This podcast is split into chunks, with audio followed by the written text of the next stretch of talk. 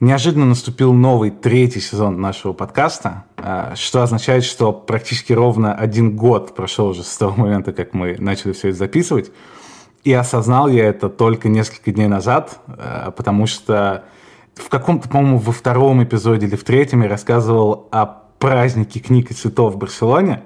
И вот он случился снова, и я еще думал, блин, а вот уже не рассказать. Это, это уже было в подкасте, прочувствовал сразу всю печаль там ребят, которые делают какие-то длинные для телевидения сериалы, когда они уже все, эта тема уже отыграна, невозможно еще снять э, серию про то же самое. Ну, говорит мне человек, который, кажется, сегодня снова собирается говорить про часы. это, это, это попозже, это попозже. Пока э, как раз на этом празднике я осознал, что год назад я совершил ошибку в подкасте. Поздно, конечно же, исправлять, но я все-таки это сделаю. В прошлый раз это шоу из цветов и книг я назвал праздником под названием Сан-Жорди. И только год спустя я выяснил, что это не Сан-Жорди, а Сан-Жорди.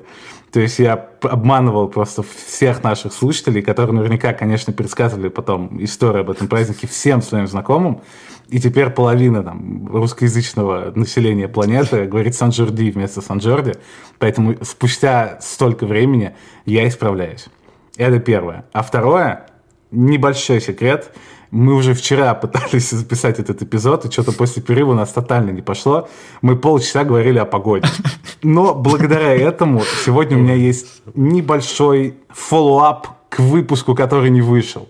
Раз уж мы вчера с тобой не под запись, как выяснилось, говорили о погоде, спешу сообщить, что новое развитие событий с погодой, связанное с Барселоной, сегодня э, утром сообщили, что над городом стоит облака песка, которые прилетели из пустыни Сахара.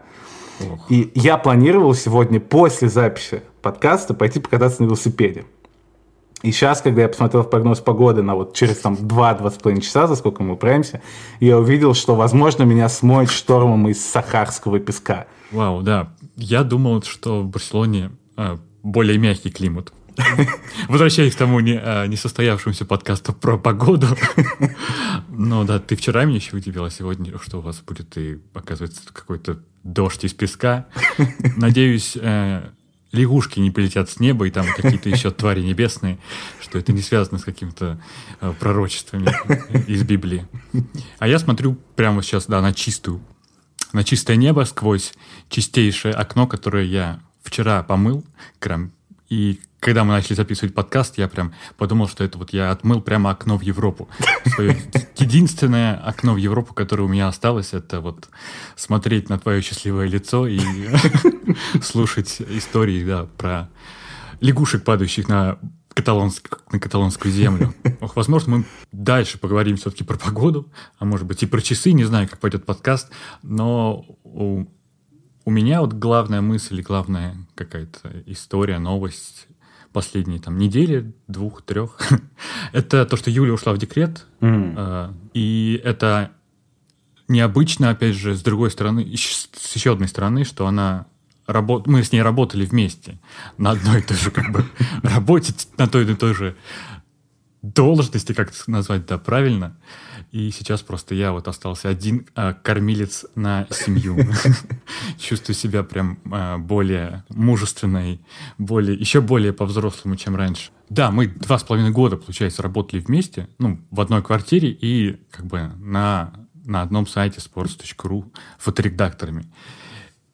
И вот как и, наверное, многие события, когда вот они, когда они только заканчиваются, ты вот в этот момент понимаешь, блин, насколько же это было круто, или насколько же, насколько же это было легендарно и, типа, необычно.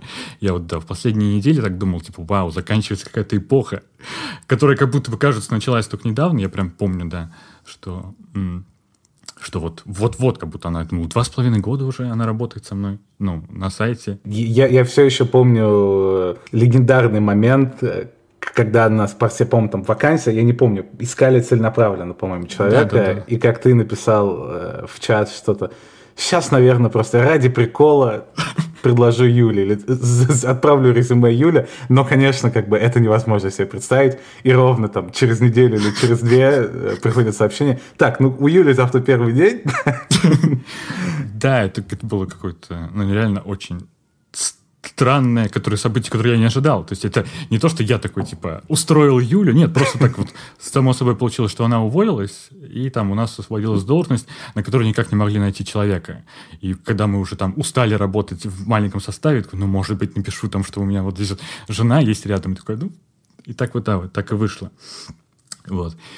И я вот сейчас да, вспоминаю, что когда у нас вот долго были разговоры, чтобы она вот попробовала работать из дома, ну, уволиться, это еще там три mm. года назад из, из офиса, одна из моих каких-то бессознательных, или потом, которые я бессознательных желаний, э, для чего это нужно было там сделать, но которые я потом все-таки осознал, это чтобы попробовать э, пожить вместе вдвоем и, и поработать вот на одной как бы территории, в одной квартире, потому что я долгое время ну, работал один и как-то жил один.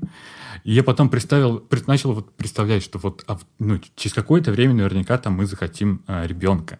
И я такой а, спустя там, сколько я буду там, не знаю, 5, 7, 10 лет. Узнаю твое планирование в долгу. Да, работая одна, одному, типа я вот сижу в квартире один, появляется и Юля, и новый там человек. И типа я попадаю в депрессию в какую-то, я не знаю, куда-то. Вот, и я представлял так, так ну, нужно попробовать хотя бы поработать вдвоем, вдруг мы вообще, ну, типа, у нас не пойдет. Но на, на удивление пошло.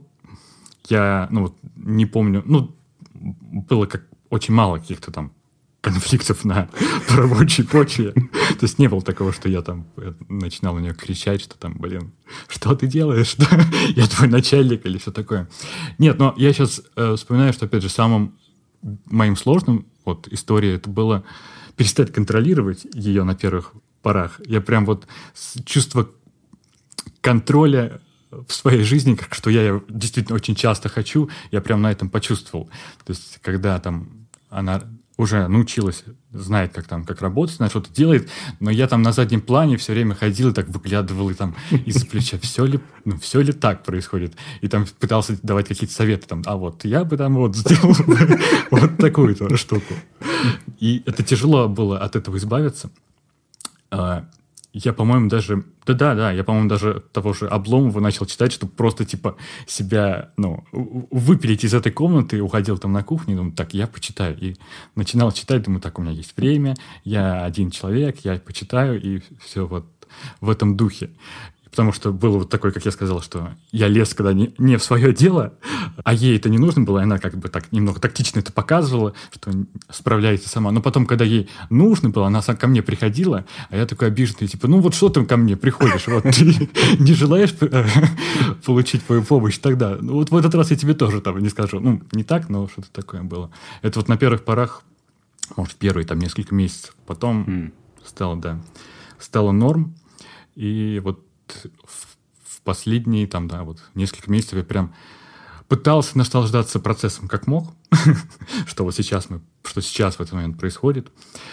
Ну и сейчас я наслаж... пытаюсь, опять же, наслаждаться процессом, как могу, типа, наслаждаться жизнью, потому что, ну, это все равно какой-то переходный этап, потому что, ну, как я, да, в прошлом подкасте говорил, мы ждем ребенка, и через какое-то время он появится, и что-то, явно что-то изменится в моей жизни, и пытаюсь не тревожиться всеми способами прямо сейчас, чтобы ну, ловить этот момент, потому что этого момента, да, ну, уже не будет в моей жизни. И еще я понял, что вот за последние полгода я вообще никуда не выезжал из Тамбова, я прям осознал это. Mm. И вот эти вот полгода или сколько там примерно прошло, чуть больше, ну, были очень насыщенными в моей жизни. И я даже э, вот недавно, на прошлой неделе, не поверил, что я нигде не был за эти полгода, вот кроме как, ну, Тамбова. Mm-hmm. По-моему, впервые в своей жизни, вот, ну, такой большой срок я, ну, вообще никуда не выезжал, там, типа, ни к родителям, ни какую-то там, ни в деревню, к бабушке, например, или что-то такое. Мне кажется, даже в детстве такого большого срока не было. У меня прям полное ощущение, что, вокруг, ну, постоянно что-то менялось. Я думаю, я думал, что я, не знаю, что прошло очень много времени. Да, и вот эти полгода немного поменялась специфика работы, вот именно с Юлей, как я сейчас э, mm. говорил, потому что э, на первых порах, вот когда мы только узнали там новость, э, было сложно э, в плане, что я не ждал, что нужно, нужно будет тут же включиться ну, вот, в, новую, в новый статус, в новую какую-то должность. Э, потому что у меня какие-то ну, тревоги, страхи, они были все-таки направлены вперед, когда там пройдет 9 месяцев, или там плюс-минус там, прям к дате, или там чуть позже. Но я не ждал, что, что там придется что-то решать вот тут же, там, типа, там, спустя 2-3 недели после того, как там узнали новость, там оказалось, что нужно Юле там чуть меньше работать, нужно там делать перерывы, вот, mm-hmm. в работе нужно там чаще ходить к врачам, все такое, вот. К такому, наверное, жизнь меня не готовила, хоть как бы я такой, ну, был рад, новости мы планировали, но было тяжеловато, например, в те моменты, были странные моменты в работе, когда вот на, на пару часов Юля отходила от, ну, от компьютера, и на эти пару часов э, заступал я.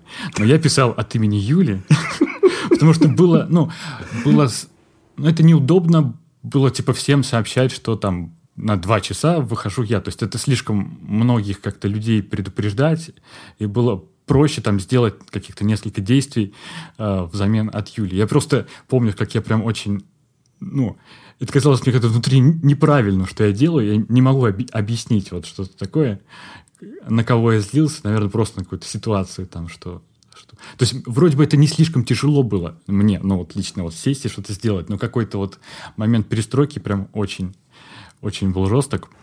Я думал, наверное, это еще из- из того, что в, на начальном этапе ты вообще не видишь какого-то там э, видимых изменений, то есть mm. ради чего ты все это делаешь, ты все еще не перестроился в голове, ты еще вот там месяц назад э, мог там сесть на велосипед и погнать там куда-нибудь встретить закат, сесть на такси, там, выпить кофе, поехать или там пойти к лесу. А сейчас так, э, вроде бы ничего не изменилось, а мне уже надо что-то, ну, менять э, жизнь вот прямо вот на практике.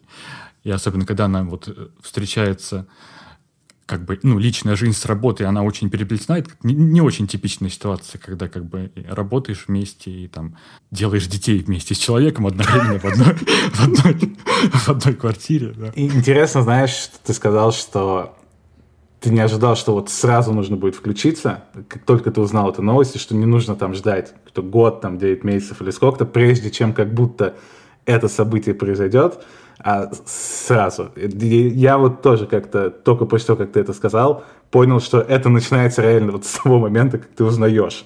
И в этот момент все меняется. Но одновременно я вспомнил, как я много где там слышал и читал от людей, у которых есть дети, что самое странное и неожиданное, что происходит во всем этом процессе, это как раз после того, как ребенок рождается, и, и, и ты как бы отправляешься домой. Mm-hmm. Потому что все вот эти 9 месяцев тебе там подсказывают, какие-то врачи, там постоянно кто-то что-то говорит, там родственники поддерживают, э, есть какие-то инструкции, что надо делать там. Mm. А потом, когда, казалось бы, наступает самый вообще сложный момент, что вот у тебя человеческое существо, ну то есть это же вообще как это все делается, непонятно же вообще ничего, и при этом именно в этот момент все там врачи, доктора и все, кто тебе подсказывал, говорят, ну, типа, все, все, типа, все. иди домой, все, дальше это уже не наша проблема. И совершенно непонятно, как вообще, хотя, казалось бы, уровень ответственности, когда уже есть человек, гораздо выше, mm-hmm. чем вот в этом процессе. Так что я, как говорится, с нетерпением жду, да. Я надеюсь, я не вогнал от тебя в, депрессию сейчас. Э. Да, наверное, в какой-то или в микродепрессии я уже побывал, или вот в этом, в неком экзистенциальном каком-то а, не, ужасе. ну, ну, это не ужас, нет. То есть это нечто такое микро, микроужас, типа. да, когда как раз вот, вот в первые месяцы я там набросился, например, читать ну, все, что можно вот про, э, про это. И я сейчас вот понимаю, что я прям дум, дум скроллил про это. То есть я читал столько много, что вогнал себя в какое-то в тревожное состояние. Я и так, типа, ну, у меня не было представления, типа, как все будет замечательно, там облачка, зайчики и трава, которая вот здесь растет, и все будет все улыбаться и такое. А я прям, ну, ну зашел на хороший сайт, вот, по-моему, называется NEN. А, типа, нет, это нормально, там, типа, про, про родительство mm. современное, типа, без каких-то вот э, ретро-идей из домостроя или там все такое. вот. Там именно вот такая картина к реальному прибли... ну, прям готовить тебя к реальности, что вот здесь вот будет плохо, вот здесь будет плохо. И я прям смотрел, что думаю, дайте мне статью, где все будет, ну, где там немножко хотя бы хорошо будет. Я прям начитался вот этого. И вот, вот месяца, наверное, в ноябре, мне кажется, я прям был какой-то очень в себе человек, который вот прям у меня куча информации, куча чувств остались где-то в себе, я их никуда не выразил, просто ходил с какой-то с, с гигантской головой, как мне казалось. И не знаю, вот был бы, может быть, даже заметно, потому что вот на, в каком-то из выпусков у меня вот прям как бы случилось, что э, ком в горле я постоянно ощущал. То есть вот mm. я настолько не, не мог вот это выразить, потому что я с Юлей, опять же, как-то, ну, не все обговорил. Я боялся на тот момент говорить, ну, другим людям, потому что, ну, ну, стрёмно. Я даже вот сейчас, когда я говорю, немножко есть такой страх, что, блин, я там говорю о таком, а вдруг что-то пойдет, ну, не так, условно, вот это. И это, ну, всегда страшно. Вот. Но, по крайней мере, сейчас я как бы многие люди уже знают, там близкие люди, там, друзья, все, ну, много, многие. Полстраны да, теперь. Да, да, да. А вот на тот момент, именно в ноябре, в декабре, то есть вот я не знаю, как это что то работает, психосоматика, когда что-то такое, когда очень много невыраженных каких-то вот у меня было слов, чувств, все такое, и у меня этот ком в горле, мне кажется, выпуска два у меня видно, что я как-то откашливаюсь. А, но, тем не менее, просто делал свою, а, хотел сказать, работу, но это не работа, да, делал свое дело как нужно. По-моему, в выпуске про Суншил это было. Я вот для себя так и не понял. То есть это вот насколько... Насколько этот сайт был ну, полезен и хорош. То есть там вроде бы действительно говорят полезные вещи, они готовят тебя, если ты вот живешь в мире радужных пони, mm. но там как-то вот я не нашел прям вот какого-то позитива. Вот, может быть, я плохо искал, или, может быть, чересчур много читал, но я прям даже немножко на какой-то момент обиделся на этот сайт, думать, ну, блин, ну, дайте зайти на какой-нибудь форум мамочек, что ли, там почитать, что, что там дал бог зайку, даст и лужайку, все такое. Тут слишком много пессимизма я прочитал, я был готов уже скормить мне какую-нибудь веселую идею, да, что, что все будет норм. И я просто помню, вот когда все это начиналось, опять же, вот эти вот эмоции, которые я, я прям чувствую, я осознанно глушил их, думаю, так, я не должен там сильно э, радоваться или слишком сильно огорчаться, типа я вот буду вот наблюдать за ситуацией, но это какое-то было неосознанное наблюдение, не знаю, но вот запрещал себе радоваться. Просто ну, потом мне в какой-то момент я вот подумал, так, а когда я вообще я могу начать там радоваться?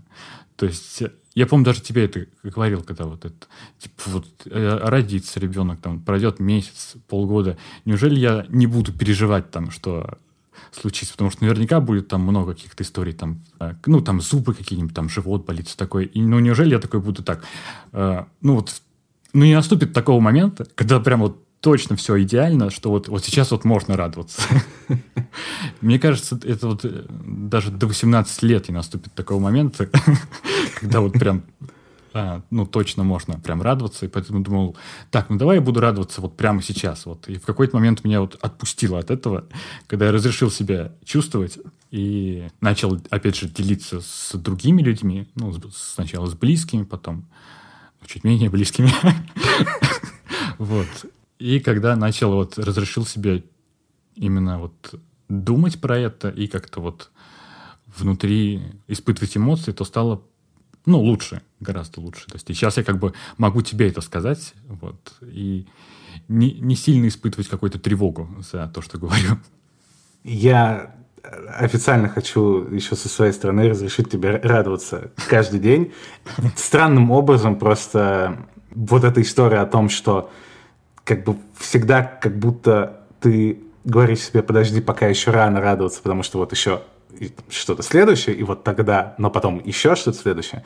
У меня она странным образом отзывается со всей моей жизнью на протяжении там 15 типа, лет, потому что я не помню, по тебе я говорил это в записи или без записи, по-моему, в подкасте не было, что я всегда хотел жить где-то за границей.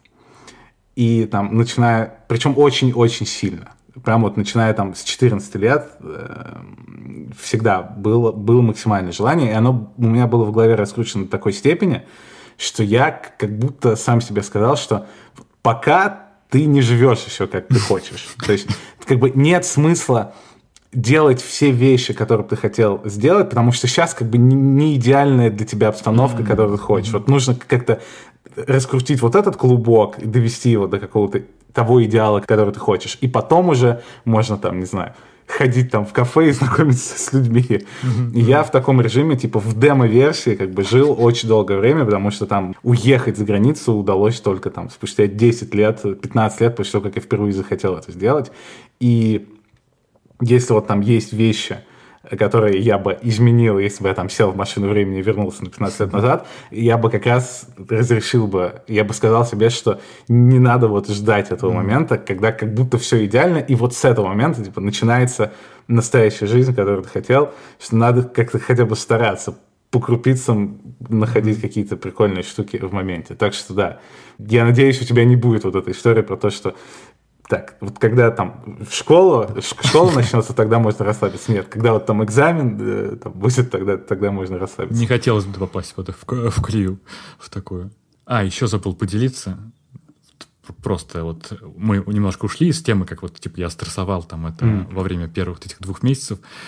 Но вот когда я не ожидал, что вот прям сейчас нужно включаться, я думал, что вот я постепенно включусь, и вот там спустя 9 месяцев я буду уже прям ну, накачаю мышцы вот эти родительские, накачаю там все вот эти вот э, свои трицепсы и бицепсы. Но оказалось, что нет, нужно уже прямо сейчас, а мышц не было. нужно было по ходу этим заниматься. Вау, блин, какая классная аналогия, просто случайно получилось сейчас. Но в этот момент я прям, когда мы гуляли с Юлей, я помню, что я вглядывался э, в лица молодых пар, которые вот с колясками ходят, и думаю, у меня была мысль, так, ну, они счастливы, хотя бы, насколько они счастливы, или, может быть, они притворяются, то есть я хотел найти, что, вот, типа, что это все не зря. что спустя там какое-то время э, я не буду еще более подавлен и все такое. Вот, и этот момент я... Э, один из моментов, которые я буду помнить, вот, которые случились, вот, да, вот этим на, на первых на первом этапе беременности. К слову о счастливых лицах. Э, ну, перед тем, да, как что-то будет, я скажу, я, наверное, на монтаже вставлю сюда фразу из будущего, когда я уже буду знать, сколько конкретно mm. будем говорить про часы, чтобы люди, которые хотят пропустить этот момент, сразу знали, куда тыкать. Так что прямо сейчас, через секунду, будет сообщение из будущего. Только что закончил монтировать выпуск и по удивительному совпадению Ливерпуль только что вышел в финал Лиги Чемпионов. Так что потрясный вечер по всем показателям. 38-я минута, друзья. На 38-й минуте разговор о часах наконец-то закончится. Возвращаемся в настоящее. Пока ты э, находился в своем экзистенциальном ужасе, э, ты, если бы не я, наверняка пропустил бы, возможно, самое знаменательное событие в мире часов – ну, за последние лет пять точно, mm. скорее 10, 15, 20 и вообще в бесконечность. Как многие из наших слушателей знают, потому что я постоянно упоминаю эту компанию, есть такая компания под названием Омега. И у Омеги есть часы под названием Speedmaster, флагманская их модель, которую я тоже много раз упоминал. И известны они в том числе тем, что это первые часы, которые были на Луне. И поэтому флагманская модель называется Moonwatch лунные часы. И это там, ну, это один из главных дизайнов э, в мире. Mm. И, соответственно, стоит он столько же, сколько стоят все вот эти вот швейцарские часы из этого класса. То есть лучше даже не называть, потому что цифры абсолютно страшные и, и возмутительные. Параллельно с этим есть компания Swatch, которую как раз, наверное, большинство знает, потому что там в торговых центрах, во всяких таких местах очень часто можно на них наткнуться. Это дешевые пластиковые часы, которые известны тем, что у них там какие-то разноцветные дизайны, безумные, там, с Микки Маусами, со всеми игрушками. То есть они прям любое событие в мире происходит, какой-нибудь фильм Диснея, Марвела, сразу же у Swatch там появляется коллекция там, с какими-то этими персонажами. Ну, в общем, э, все в таком духе. Как бы считается, что это скорее для детей. Молодежная а, Да, но да. на самом деле это при всем при этом как бы тоже уважаемая компания. Более того, они с Омегой, собственно, входят в одну группу компаний, которая называется Swatch Group, швейцарская. И уважаемые они еще в том числе потому, что Swatch в свое время спас вообще всю швейцарскую индустрию часов, потому что в 70-х японцы придумали кварцевые часы, первые, от Seiko как раз, от нашей любимой компании. И все эти механические, дорогие, ручной работы швейцарские часы сразу стали никому не нужны, потому что можно там в 10 раз дешевле купить кварц, который более точный, и как бы всем прекрасно. И швейцарцы тогда очень испугались, и вот ответом как раз на, на японцев, которые придумали дешевый механизм точный, были Swatch часы, они, собственно, спасли там и Rolex, и Omega, и все остальных. Если бы не было Swatch, там вполне возможно, что эти бы все марки уже бы давно не существовали. Mm-hmm. Вот, это краткий экскурс в историю, небольшая почва, да, перед тем, как мы начнем строить наше здание. Произошло внезапное событие. Месяц назад примерно Swatch и Omega объявили о коллаборации. Это невероятное событие, которое не происходит никогда. То есть там это все равно, что Apple и Microsoft, там, или Apple и Huawei объявили бы о том, что они там создают совместный телефон. Это прям все были в абсолютном шоке. И в еще более шокированном шоке все были из-за того, что коллаборация заключалась в том, что они делают пластиковые, дешевые, разноцветные э, часы Speedmaster. То есть вот эти флагманские часы Омеги, которые там стоят от 5000 евро, можно будет купить там, за 250 евро. И, разумеется, они не просто там скопировали дизайн и превратили это там в пластик, а там были разные прикольные штуки. Во-первых, там много часов сразу, то ли 11, то ли 12. И в отличие от оригинального, от оригинального спидмастера, который как бы первые часы, которые побывали на Луне, и все там связано с Луной, и как-то обыгрывается в дизайне Луна, здесь каждые часы посвящены там отдельной планете. То есть есть там часы под названием «Миссия на Марс», есть там «Миссия на Сатурн», «Миссия на Венеру», «Миссия на Землю», на Солнце и так далее. И все они там разноцветные. То есть там у Марса в красных цветах, и вместо стрелок небольшие ракеты нарисованы, потому что там это отсылка к другому дизайну у Солнца там они желто-оранжевые, у Земли зелено-синие, и все в таком духе, и как-то вот обыгрываются все эти планеты. Очень прикольный, очень прикольно все это выглядит. Реально выглядит красиво. Ты скидывал вот в, в Телеграм мне и Никите Киселеву, там, типа, какой же мне выбрать, какой мне выбрать. По-моему, ты стоял в очередь в этот момент как раз. Да. Собственно, эта история интересна двумя штуками. Во-первых, была, ну, довольно такая заметная часть людей, которые в плохом смысле удивились этой коллаборации, потому что как бы, решили, что это обесценивание бренда Омеги.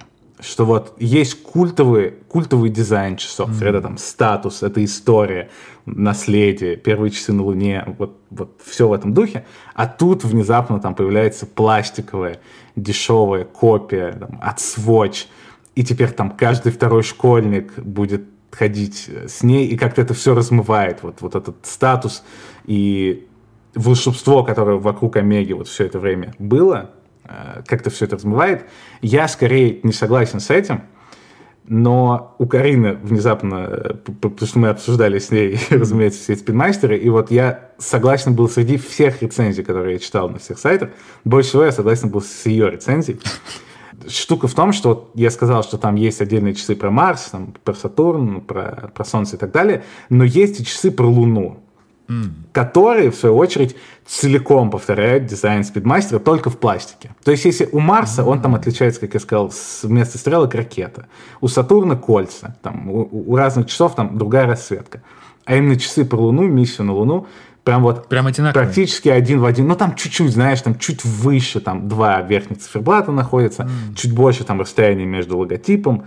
Но, по сути, как бы, если так смотреть с трех метров, то плюс-минус как бы идентичный абсолютно дизайн. Mm. То вот это, наверное, была ошибка. Если бы они сделали именно там часы там про Марс, про Солнце и так далее, это вот прям прикольно обыгрывается, прикольно обыгрывается легендарный дизайн, но чуть в другую сторону. Это такая в хорошем смысле игрушка по сути, и как бы это классно. Но вот именно тот факт, что они сделали в том числе вот часы про Луну, вот эта история с э, обесцениванием бренда, для меня, по крайней мере, что-то что я такое чувствую. И, наверное, там невозможно представить, чтобы Rolex э, поступил вот так, чтобы они взяли культовый свой дизайн, какой-нибудь там GMT Master, например, заколабились какой-нибудь там с Casio, я не знаю, там, да, и вот выпустили бы прям вот такое, это, наверное, невозможно. Все-таки они настолько дорожат своим брендом. Я реально, мне кажется, я вот нигде не встречал такого, как вот в часовой в этой индустрии, насколько вот бренды заботятся о своей репутации, насколько должно быть все прямо безупречно. То есть они прям не позволяют себе ни, ни одной ошибки. Вот все вот эти, ну, как иногда бывают какие-нибудь скандалы в соцсетях, что какой-нибудь там в Бургер Кинге там что-нибудь там какая-нибудь странная рекламная кампания, или там кто-нибудь там твитнет, или что-то неудачное какая-то, или там они ассоциируются с каким-нибудь актером, которого там отменили потом, или что-нибудь вот маленькие какие-то все эти штуки. Вот такой заботы о репутации, как вот у этих четырех брендов, я, конечно, нигде не встречал, и, наверное, вот, вот, вот у Омеги появился первый такой просчет небольшой. Mm-hmm. Не думаю, что он прям очень важный и сильно прям оттолкнет, но все-таки, наверное, вот лучше было бы без лунных часов без обойтись луны. от Сочи. Ну да, с луной, вот как ты мне описываешь, это немножко похоже на какой-то абибас, да, и все такое, как с, из, из рынка 90-х годов, да, когда как раз, ну, мы там ходили покупать кроссовки себе на физкультуру, ну, я, я вообще не знал, что там, что есть какой-то Adidas, а есть Абибас, просто, ну, это, наверное, вопрос, опять же, знаний. То есть вот я вот был в школе, например, мы ездили там на рынок с перед школой в какой-нибудь Липецк или Тамбов и покупали. Я вообще не смотрел, я просто смотрел на дизайн, да, и я не думал, как какие-то, как люди будут смотреть на мои кроссовки там в школе. Ну, а сейчас, как бы, я вот, например, я, ну, не понимаю в часах, не шарю, то есть вот слышу от тебя вот это впервые. Для меня, да, всегда, ну, кажется, как будто, да, допустим, может быть, их и ходили бы. То есть почему так, почему такие волнения? То есть это вот именно для какой-то как будто бы узкой э, когорты людей. То есть, но почему-то кажется, что этих людей мало. То есть, ну, потом, когда ты мне говоришь, что там стояли, вот, это вторая часть твоей истории, что огромное количество людей, и ты понимаешь, такой, что, наверное, этих людей э, больше, чем я думал, и mm. больше людей, которым не наплевать на это, да. Да, это, это на самом деле вторая интересная штука, которая связана с этим событием, потому что как я уже сказал, месяц назад примерно это все произошло, и ажиотаж, который вот эта вот история со Свотчем и, и Омегой mm. случился, это вообще непредсказуемо было, и все абсолютно офигели просто от того, что произошло. Их до сих пор невозможно купить, вот прямо сейчас, типа, вы не можете пойти в магазин и купить себе эти, эти часы. Пока их продавали только один день. Вот это было 26 марта, по-моему, или 27 марта. И за три дня до этого объявили, что вот в некоторых магазинах Swatch, в некоторых городах в мире 26 числа начнутся продажи. Онлайн купить их нельзя, только вот прям пойти в магазин. Это было в одном магазине в Барселоне, в двух магазинах в Мадриде и, по-моему, в одном магазине в Валенсии. То есть в трех городах на всю Испанию.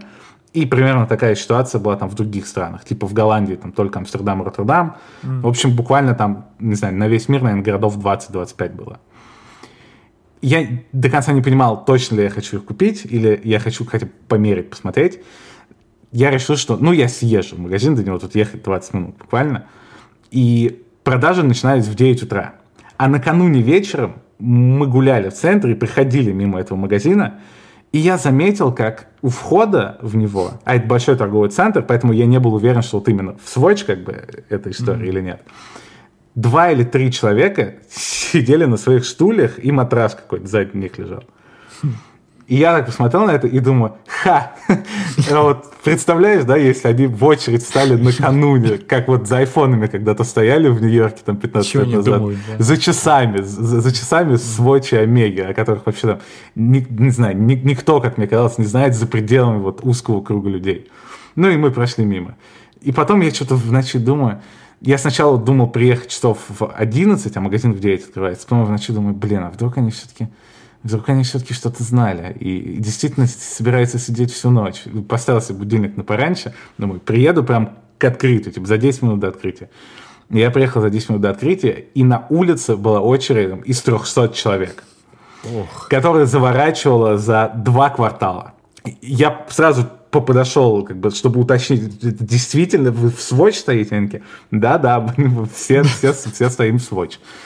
Я встал, разумеется, в эту гигантскую очередь и параллельно начал смотреть там в Твиттере, э, что происходит, кто, кто что пишет э, о Swatch, что в других городах происходит, и скидывать тебе это, разумеется, сразу, потому что нужно было с кем-то поделиться своим шоком. И во всех городах была абсолютно такая же картина. То есть 300-400 человек, которые стоят на улице в очереди, там списки составляются, кто за кем идет, кто что, какую модель хочет купить. Естественно, в этот момент уже не шла речь о том, что ты там померяешь сначала там присмотришься, нужно просто было успеть что-то взять. Да, абсолютно там истерия какая-то была. По-моему, в Сеуле там чуть ли не разнесли этот сводч, потому что там толпа прям на стекло как-то опрокинулась из-за того, что слишком много было людей. И там какой-то тотальный вообще абсурд. Ой, сейчас подумал, да, что я не знаю, показывали это по телевизору, ну, например, в России или где-то, ну, в России вряд ли, да, там тут другое показывают пока что. Вот, но и в других городах, не знаю, вот показывали по телевидению, потому что, ну, iPhone бы точно показали, типа сказали бы, о, смотрите, ха-ха, что они делают там, тупые люди, там, им телефон вот нужен. Капиталисты, А если да. вот, да, капиталисты, а часы, это уже звучит как-то, ну, интереснее, статуснее, типа вот люди за часами идут. не знаю. Практически в библиотеку стоят в очередь. Да, да, да. Что-то я не видел таких новостей, да. Да. И более того, в ближайшее время не увидишь, видимо, э, тоже, потому что это пока был единственный день продаж. И как можно, наверное, догадаться уже из моего рассказа, я не купил часы, потому что очередь на мне оборвалась. То есть я простоял, я засекал, я простоял типа, 2 часа, по 20 минут, и я, типа, передо мной оставалось там 15 человек, и вот прям последний раз охранник сказал, проходите, потом такой, стоп, я не преувеличиваю на мне, то есть он Прямо на мне тебе. показал стоп, и через 10 секунд ко мне подошли там из, э, из магазина Swatch, сказали, скажите, пожалуйста, как вас зовут, ваш телефон, все, в, в лист ожидания, как бы, мы вам позвоним. И вот прошел месяц, Слушай, и как обидно. мне никто не позвонил. Ну, звучит, я не знаю, как ты сейчас, но обидно. Это, это было обидно, потому что я уже, как бы к тому моменту, как я отстоял два часа, я думаю, мне уже придется купить, потому что я уже даже вроде не очень хотел. Я сомневался до последнего. Я как бы понимал, что это вот какая-то уникальная штука, которую хочется иметь у себя. Ну, потому что для- как минимум для того, чтобы запомнить вот легендарное событие, когда мир внезапно сошел с ума по часам на, там, на 4 часа. Э, С другой стороны, я всегда думал, что, наверное, слишком много еще каких-то механических часов, там, которые я хочу купить, чтобы сейчас покупать себе там пластиковый кварцевый сводч. А, Но в итоге, да, я, конечно, рассчитывал, что я куплю. Ничего не получилось. Наверное, я даже рад, что это все закончилось вот так, потому что я как бы с одной стороны избежал импульсивной покупки, а это была импульсивная покупка. Тяжело было не поддаться на дикий хайп, когда просто... Ну, за 4 дня, за А, 3 ты, дня. ты там открываешь ленту в соцсетях, и у меня типа 10 из 10 постов там были про Swatch. И там какие-нибудь радостные люди, выходящие из магазина там в, в Манчестере, которым так же, как с айфонами, все аплодируют вокруг, и они там пакеты поднимают вот так вверх. И то же самое в Барселоне. Было прям на моих глазах, выходили там 5 чуваков, поднимали пакеты вверх, и все им начинали хлопать, и я тоже им хлопал. Блин. Да, это же безумный совершенно какой-то день был. А, Ну да, я, я скорее рад все-таки, что я избежал импульсивной покупки. Если я их таки куплю, я их уже более осознанно, как, как, как мы любим поступать, э, сделаю. Но скорее все-таки сделаю... Скорее всего, я в другую сторону сейчас иду. Есть куда, да, есть что, что другое купить. Глядя на твое хитрое выражение глаз и улыбку, я чувствую, что э, мы еще не раз коснемся темы часов, возможно, в ближайших выпусках. Теперь мне, наверное, нужно рассказать что-то коротенькое и забавное. Классика, Да, классика да, нашего классика. подкаста. да. Да, пару историй, пару каких-то еще мыслей, да, отвлеченных, э, которые э, случились за последние недели, выдам тебе прямо сейчас, да. Э, в начале, я вот сейчас, вот только сейчас понял, что в самом начале вот второго сезона я там рассказывал про котов, что типа я М. езжу за котами на велосипеде, фоткаю их там, публикую в соцсетях. И такая, но сегодня я понял, что думаю в последнее время о собаках гораздо чаще, чем о котах.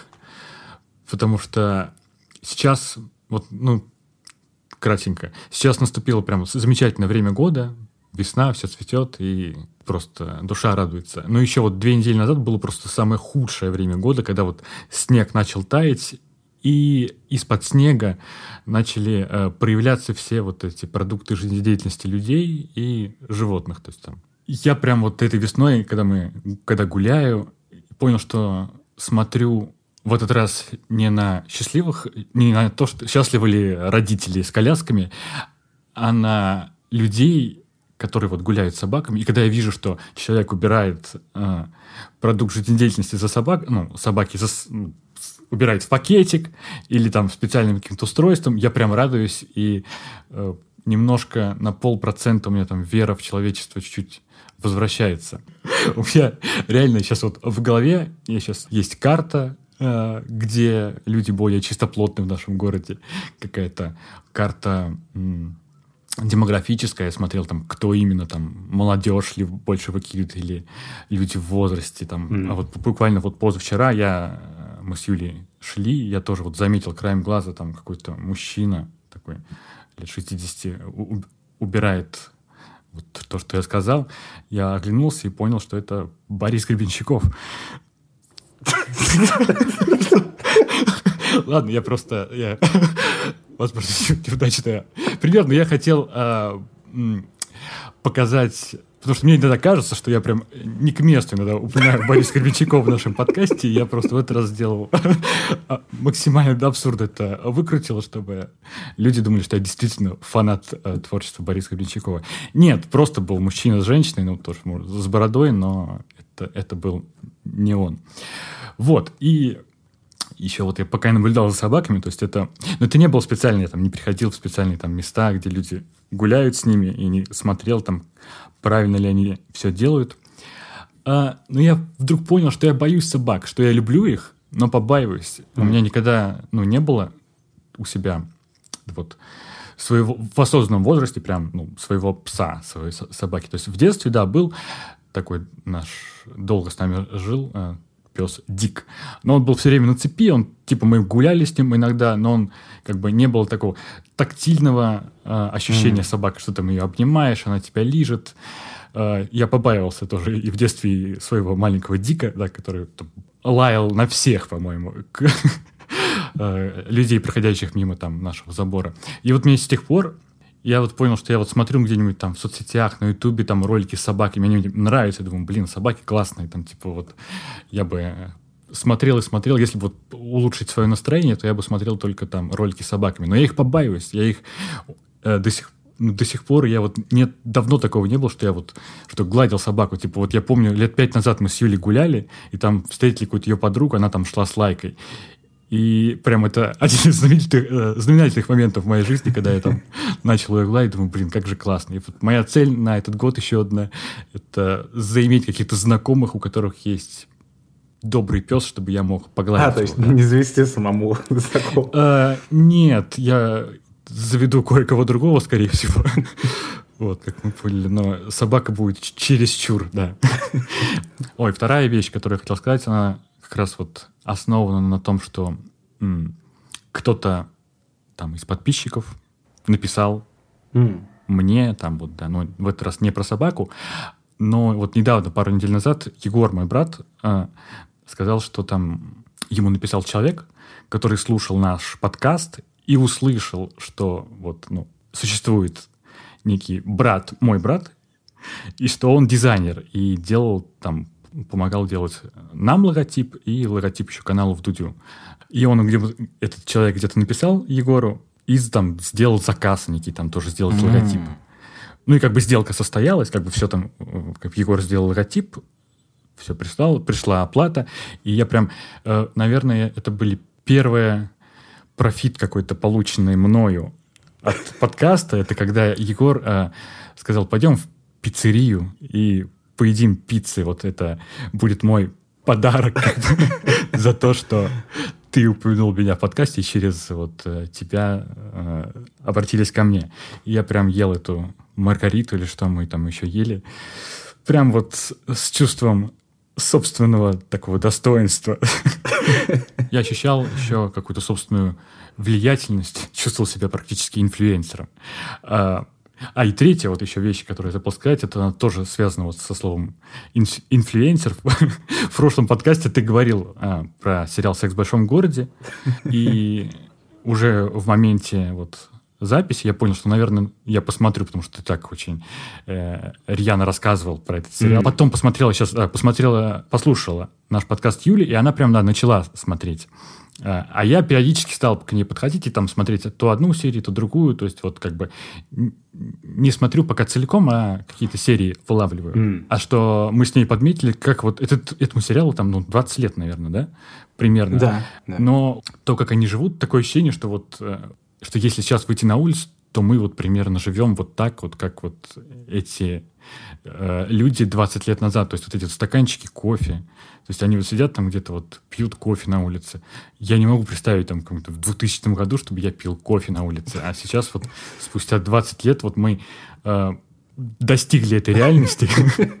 И представляю, как бы было сюрреалистично, если бы я это смотрел там вот 20 лет назад, я бы думал, что это какая-то вообще другая планета.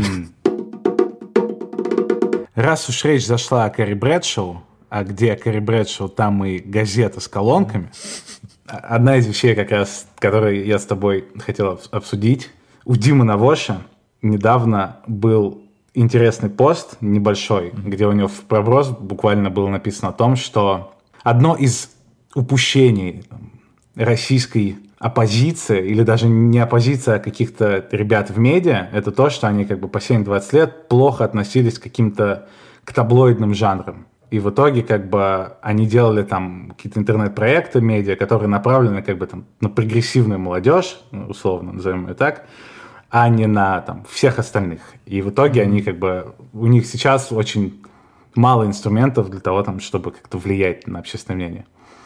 По-моему, это абсолютно просто в точку. Я бы даже точно сказал, что это прямо главное вообще упущение не только там в России ребят, которые имеют отношение к медиа, а вообще там всей российской оппозиции, начиная там от политиков, mm. там инвесторов, там а, вообще всех, что люди не пытались за все это время сделать массовый продукт а, для оппозиции, а массовый продукт это всегда таблоид. Если ты хочешь попасть там, в гигантскую аудиторию и там, реально иметь какое-то значение и влиять на мнение, то только через таблоид. А вместо этого всегда была у людей какая-то элитарность, что вот, ну нет, я такое, что там, папарацци какие-то, нет, это какое-то желто, не, это все не мое. Я вот хочу делать медиа про там, общественно-культурные события, которые будет читать полтора с половиной человека, но я вот буду 8 часов искать какие-нибудь красивые фотографии для иллюстрации, верстку делать, как у York Times Snowfall, и делать там все эти дорогостоящие какие-то продукты, которые прочитают мои друзья на Фейсбуке, как бы, и, и, и больше никто не прочитает. И это на самом деле там не какая-то уникальная российская проблема, хотя в России просто сейчас особенно ощущается, нас какое сильное это было ощущение, что там, по сути, единственный таблоид, который существовал в России там за последнее время, это типа Life – и как бы и, и, на, и на этом все, по сути. То есть ни одного таблоида здорового человека не существовало вообще. И, в принципе, на самом деле такая же там история в других странах, там, в той же Америке. Понятно, что при всей там репутации, известности, статуса Нью-Йорк Таймс условного, что на самом деле на кучу людей, там, на скорее больше половины людей, особенно там за пределами больших городов, влияет там типа Fox, Барстул там и какие-то все эти медиа, которые таблоидные, и при этом они все с правым уклоном, там, с республиканским уклоном, и по сути там благодаря Fox News там Трамп стал президентом когда-то, потому что когда Fox News орет тебе в ухо, Uh, никто не будет читать вдумчивый Нью-Йорк Таймс, ну, как бы, ну, это, это, это очевидно. И там в других странах примерно такая же история. Всегда на самом деле там общественное мнение не умные ребята, тихие, какие-то утонченные формируют, а орущие, кричащие, яркие, яркие таблоиды. Самое обидное, мне кажется, во всем этом, там, именно в, там, в, российских реалиях, что таблоид — это идеальный формат для России и там, для российской оппозиции был бы в последние годы, в частности. Потому что таблоид как раз живет на том, что он там разоблачает людей какими-то скрытыми способами, mm. что таблоиду не нужны никакие аккредитации, чтобы куда-то попасть. Таблоиду не нужны свои какие-то там, какой-то статус, чтобы вот его позвали. Таблоиду все это не нужно. Как раз все запреты, которые бьют там по нормальным медиа, которые там mm. мы, допустим, с тобой читаем, они бы никак не били по таблоиду, потому что суть таблоида снимать с дрона дачу какого-нибудь депутата проникать там на тайные вечеринки каких-то миллионеров и вот это все делать. То есть все вот эти трюки, которые там пишут про Киркорову или там про Ким Кардашин, возьми все вот эти вот трюки и просто всунь их в, в политическую реальность, и у тебя будет идеальная медиа, которая реально может менять в головах. Это, по сути, аналог вот этих, то, что там пересылает в WhatsApp. Если посмотреть там на главные расследования в России, которые там случались на Ютубе за последние там, 4 года со всеми этими там особняками, дачами в Италии и вот этим всем. Это же таблоид, по сути. Это все снято с дрона. Это все снято против разрешения. Это все какие-то чуваки сели на лодку, взяли GoPro и нашли на Google Maps что-то, выяснили, раскопали. Это абсолютно таблоидная история, которую только никто не называет таблоидом, потому что я не знаю. Видимо, просто там в сознании людей таблоид это вот только типа где вчера ночевала Ким Кардашьян.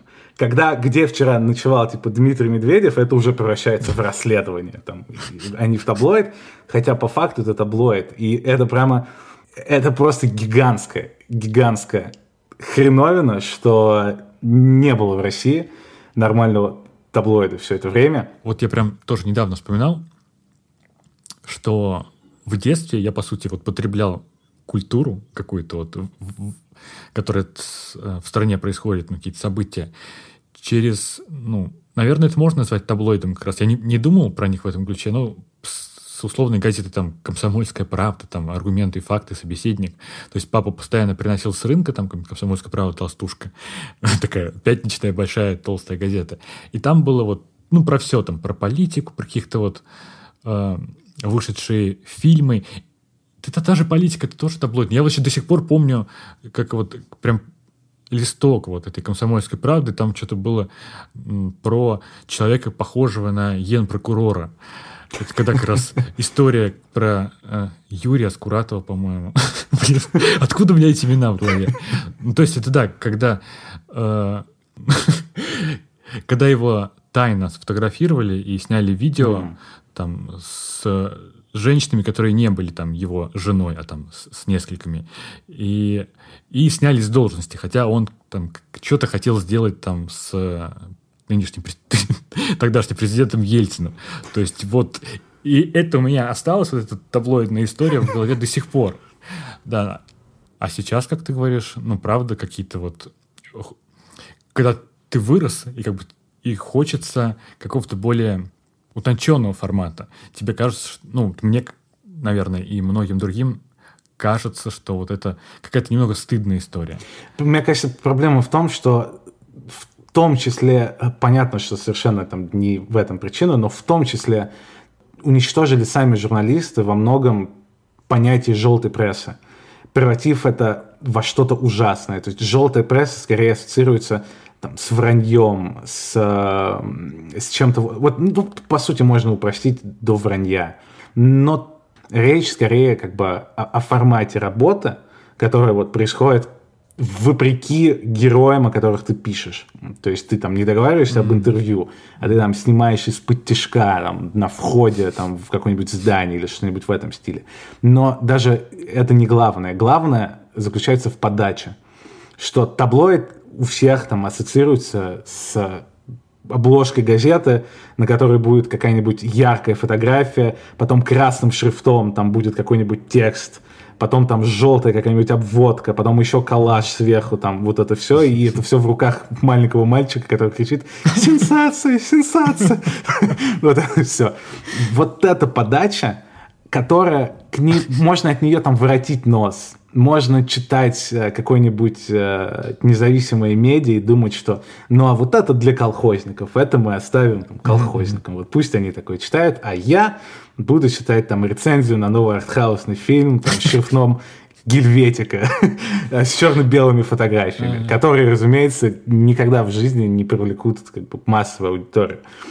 И вот это вот попытка отгородиться от какой-то там большинства населения страны и делать продукт для самих себя, вряд ли что-то бы изменилось там в России, если бы было бы иначе. Наверняка нашлись бы инструменты прибить там и, и такие медиа, но все-таки есть ощущение, что был бы больше шанс, если бы там последние 15 лет, э, назовем ее там интеллигенция российская, и там американская, если там это проблема совершенно другого масштаба сильно меньше, но там интеллигенция всего мира не пыталась бы построить мост там и отгородиться от всех остальных, и вот делать какие-то маленькие вещи для элиты, которые вот не все поймут, а вот все остальное, вот эти вот чуваки, которые скачут там на НТВ э, и кричат сенсации, и там обложки журналов и газет с гигантскими там лицами и какими-то карикатурами и коллажами, и какие-то кликбейтные сайты, которые, по сути, составляют там 90% контента там, в соцсетях, каких-то Яндекс.Дзенах, на Фейсбуках, ВКонтактах, во всем этом. Это вот мы, нам это не надо, типа, забирайте. И в результате это забрали. Слушай, да даже, да даже одноклассники, они воспринимаются так, что это, это что-то для кого-то, а, с кем нам, ну, условно, не по пути. Люди, которые, ну, не поймут то, во что мы верим, или то, что мы транслируем. То есть, так что мы туда вообще не пойдем, и им вот э, с нами не по пути, условно. Ну, на самом деле, я реально считаю, что это трагедия, что там российские там, издания, которые типа, рукопожатные, э, все это время ориентировались там на York Times и на Guardian, а не на Daily Mail э, хотя бы.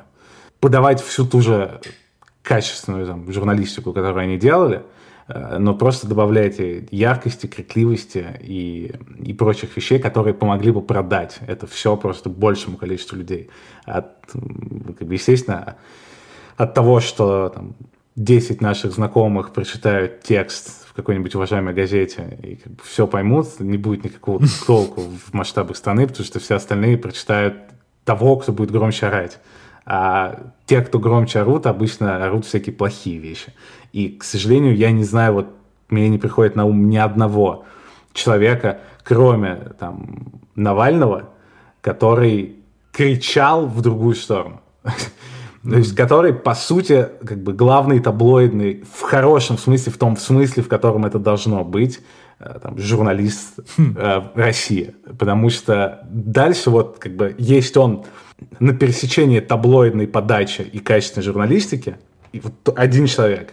А дальше идет тотальное разграничение. В таблоиды отправляются всякие «Жизнь», там, канал «Россия» и вот Дмитрий Киселев, а там, в качественную журналистику отправляются там все другие ребята, и пересечения не происходит никакого. Никто не пытается докричаться mm. нормальными вещами. Ну да, я, кажется, сейчас про себя подумал, что в принципе, как, ну вот в какой-то момент стал воспринимать вот Навального как вот что-то плохое таблоидное в какой-то момент. И, наверное, если бы там, как ты говоришь, было бы больше таких кричащих людей, то это было бы, ну, как-то вошло в привычку. И что, ну, наверное, можно так кричать. А когда один, вот я даже по себе знаю, что у меня, ну, мне кажется, в каком-то да, подкасте я даже говорил, что у меня ну, нет, не было симпатии вот к Навальному последние несколько лет.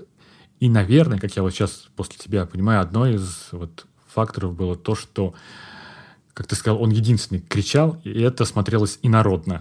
Это, конечно, удивительно все при том, насколько проще быть таким, чем а, утонченным. И насколько вот осознанно просто отвергалось там ребятами из медиа вот это желание. Насколько легко в России можно было там снимать э, Жириновского, который там э, творит какое-нибудь непотребство, ну, то есть даже не нужно стараться, ну, реально, даже не нужно стараться. Это простейшая, но при этом самая эффективная э, журналистика, которая есть.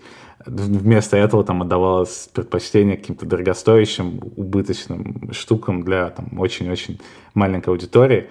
И там даже сейчас, если посмотреть на то, как там, работают какие-то оппозиционные медиа, при том, что понятно, что прямо сейчас это там уже другая ситуация, но как они там работали в последние там 2-3 года, все равно это всегда вот откроешь любой там пост от какого-нибудь оппозиционного издания, и там как будто прям написано мы сделали кое-что очень важное, но если не хотите, не читайте. Ну, это, мы сейчас поставим сюда черную обложку, как бы с белым шрифтом, мы даже не будем сюда картинку ставить. Ну, как бы, ну, проходите мимо, не страшно. Это не та история, которую ты ски, скинешь куда-нибудь в общий чат к своим родственникам. Даже если скинешь, родственники вряд ли кликнут. Всегда вот это было. Ну, кто, кто надо, тот поймет, как бы, кто, кто, кто знает, тот знает, да. Наверное, да, какой-то стыд, потому что я вот сейчас вспомнил а, в каком-то из Куджи подкастов что-то слушал, и вот этот один, ну, Андрей Коняев, они что-то там про стендап говорили, и вот он говорил, что вот самое популярное, вот что вот они кидают какой-то там э, mm. стендапер, это Алексей Щербаков. Что-то там про школу, он типа как будто бы э, шутки, которые э, какие-нибудь более утонченные стендаперы, они бы, ну, утонченные комики, ну, не стали бы произносить. Типа, ну, это чересчур как-то в лоб и чересчур вот, ну, для всех. Лучше вот что-то вот изобрести более там со стройным дном, там, с пробитием четвертой стены и так далее. А вот у, у него там что-то было прям вот в лоб для всех. То есть вот история, которую ты, ну, вот, если ты с этим э, соприкасаешься, ты посмеешься и отправишь там кому угодно, и он тоже поймет. Ну да, разумеется, там в искусстве это менее важно уже. Никому не станет хуже, если какой-нибудь комик хочет быть популярным только там в какой-то относительно узкой среде, но делать то, что он хочет. Там, и как он хочет. Но в таких вопросах, где как бы ты вроде должен быть заинтересован в том, чтобы там, донести информацию до максимального количества людей, вот эти какие-то искусственные, конечно, ограничения, что это не по мне, я утонченнее, да. Это удивительно, как не нашлось. Может быть, я не знаю каких-нибудь примеров, и что-нибудь было такое. Может быть, были какие-нибудь сайты или какие-нибудь газеты там 15 лет назад, которые вот были тем, о чем я говорю, грубо говоря, русским Daily Mail. Но, по-моему, именно вот в таком понимании таблоидом, который громит власть, а не только следит за знаменитостями. Вот такого, мне кажется, в России вообще не было никогда.